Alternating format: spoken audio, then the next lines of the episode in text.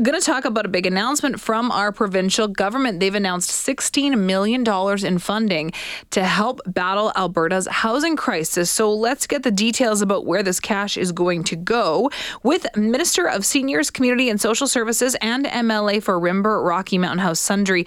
the Honorable Jason Nixon is joining us. Mr. Nixon, thanks so much for making the time. I really appreciate it. Well, thanks for having us on. So, $16 million in additional funding. People are going to have some questions about where that big amount is coming from. Can you clarify?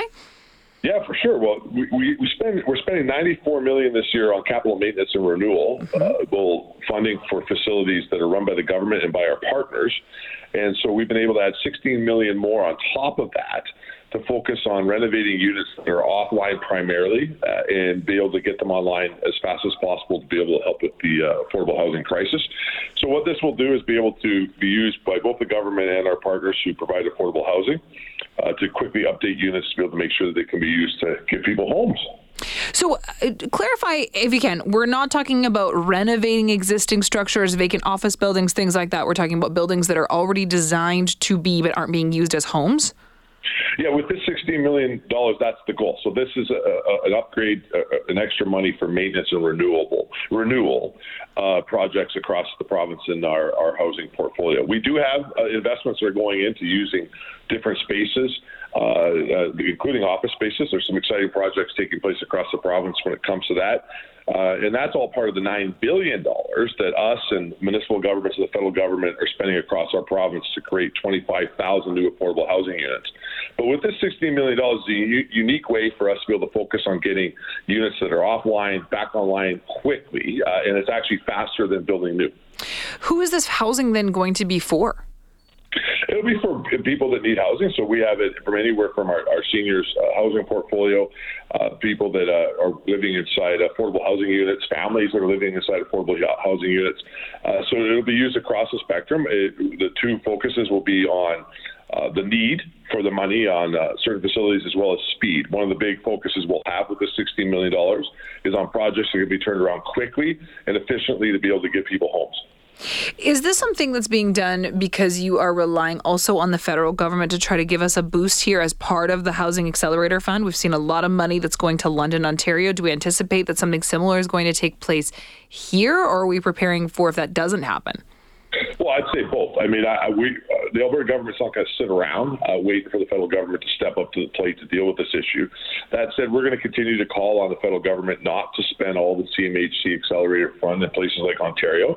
They have an obligation here uh, to help in Alberta, and we expect to at least receive per capita funding. Our province is about 12% of the population of Canada, and we expect to see 12% of the CMHC funding invested right away here in the province of Alberta. That said, we're not going to sit around and wait for the federal government. This issue is too big of a, uh, an issue for our province and for our economy and for the people who are struggling to pay their rent. And so Alberta's government's going to take action now and continue to take action until we've been able to address this issue. So, $94 million uh, for maintenance and repair, plus an additional $116 million uh, to maintain, repair housing that's offline. I- I'm curious why these aren't already being used as housing options for people. Why are they even offline in the first place? The, status of the facility. So we, we have lots of facilities over time uh, that have fallen, uh, uh, you know, apart because of lack of maintenance. We know this is a challenge. That's why we're investing $94 million in this year's budget already on that. Uh, and so this is the ability to be able to use new money to be able to focus on those units to bring them back online.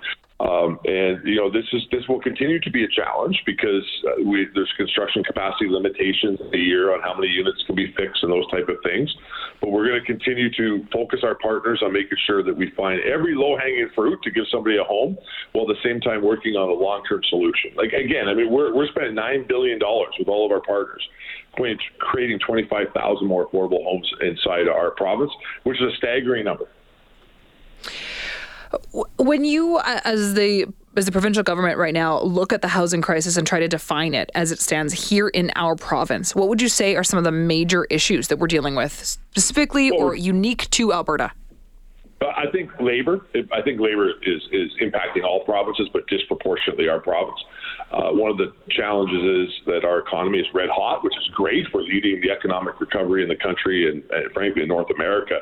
And one of the challenges coming with that for all industries is we're short labor, and so we have to continue to attract more skilled trades to come to the province to help us tackle things like the affordable housing uh, crisis. Uh, and so I, I think that probably is one of the most unique challenges that we face in Alberta compared to other jurisdictions. Okay. Mr. Nixon, thank you so much for the time this afternoon. Really appreciate it. Hey, thanks for having me on. Take of care. course. For most of us, crime is something we see on the news. We never think it could happen to us until it does. Loved ones are gone, and for the survivors, the scars will never heal. I'm Nancy Hixt, a senior crime reporter for Global News. And on this season of Crime Beat, I'll take you inside some of the most serious crime stories I've covered. Season 6 of Crime Beat is available now on Spotify, Apple Podcasts, Amazon Music, and all podcast platforms.